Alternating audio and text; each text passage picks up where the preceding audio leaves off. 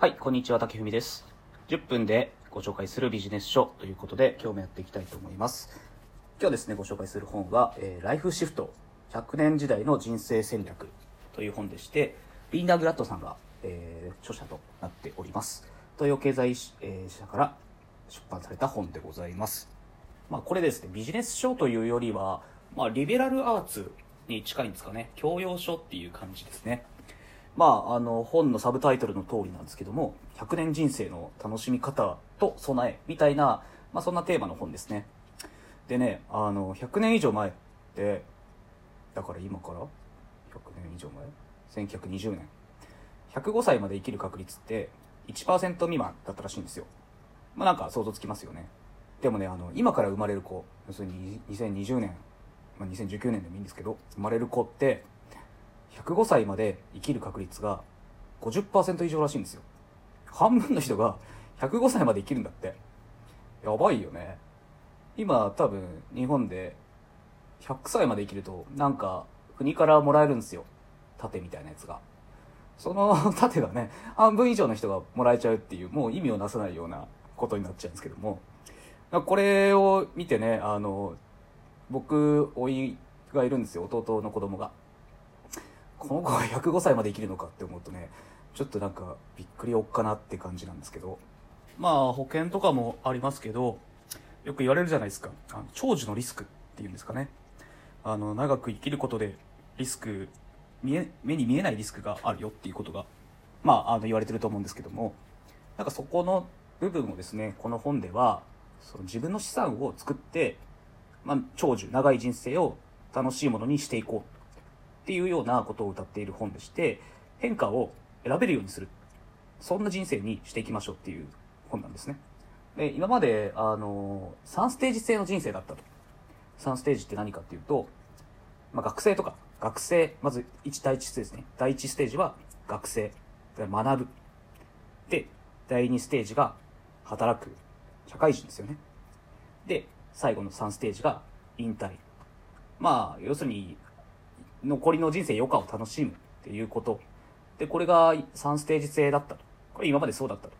これ日本でもね、アメリカでもね、なんか変わんないらしいんですけど、今まではね。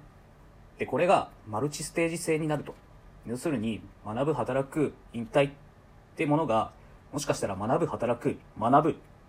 働く、旅する、みたいな、なんかそんなようなね、あの、一括りにできない人生に、まあこれからなりますよ、っていうことをおっしゃってますね。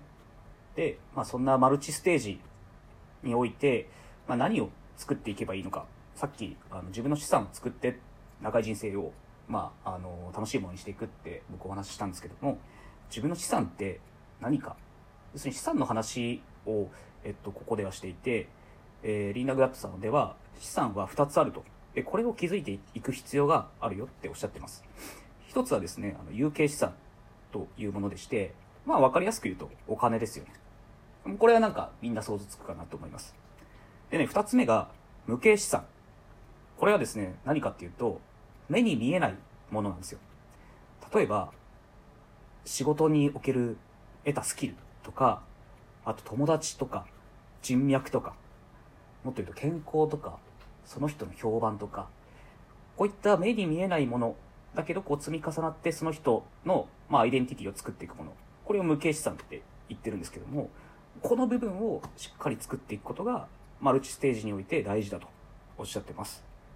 特にね、あの、無形資産の中でもこの人的ネットワーク、あの友達とか人脈とか評判が大事だとおっしゃってますね。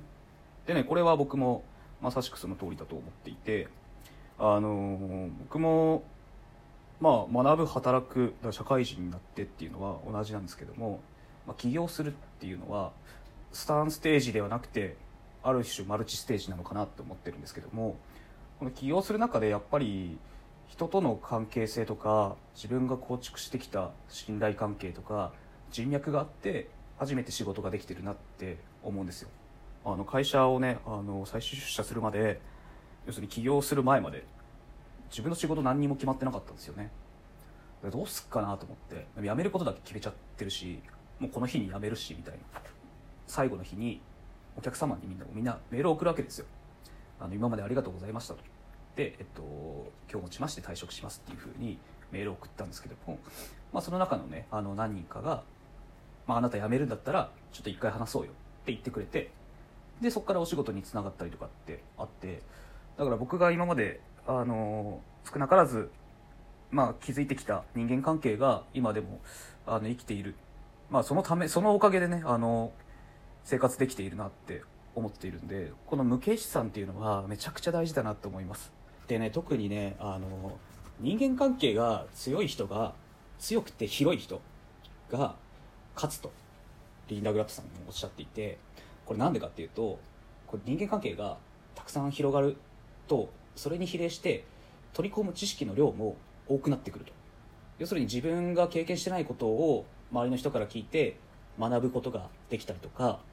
あとはねあのその友達とか、まあ、仕事先のパートナーと一緒に働いてまあ共同して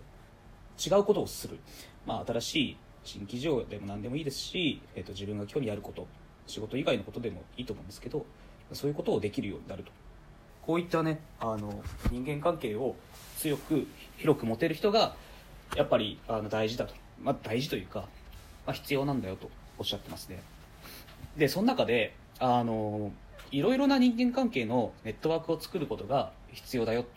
ておっしゃってます。まああのねこれはそうなんですけど例えば僕がいたオプトっていう会社は、まあ、めちゃくちゃいいやつ多いんですよ。仲もいいし。だからねあのどうしても内輪になりがちなんですよね。まああの社内で飲んでる方が楽しいというか。まあいいやつらだから社内にねあのいて十分自分の精神まあ、あの心が、ね、満たされちゃうっていうのがあるんですけどもやっぱりねあの僕も外出て思ったんですけどやっぱ接する人が変わんないとあの視野が広がんないし自分の立ち位置が分かんないんですよね。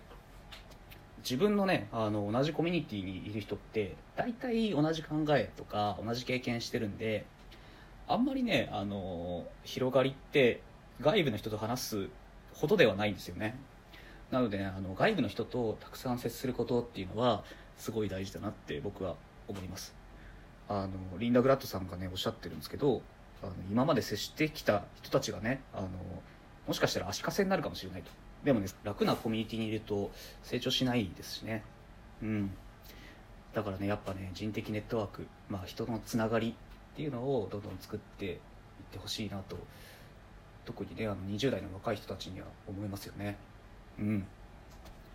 人のつながりがねできるとまた新しい選択肢ができるからね。例えば転職もそうだし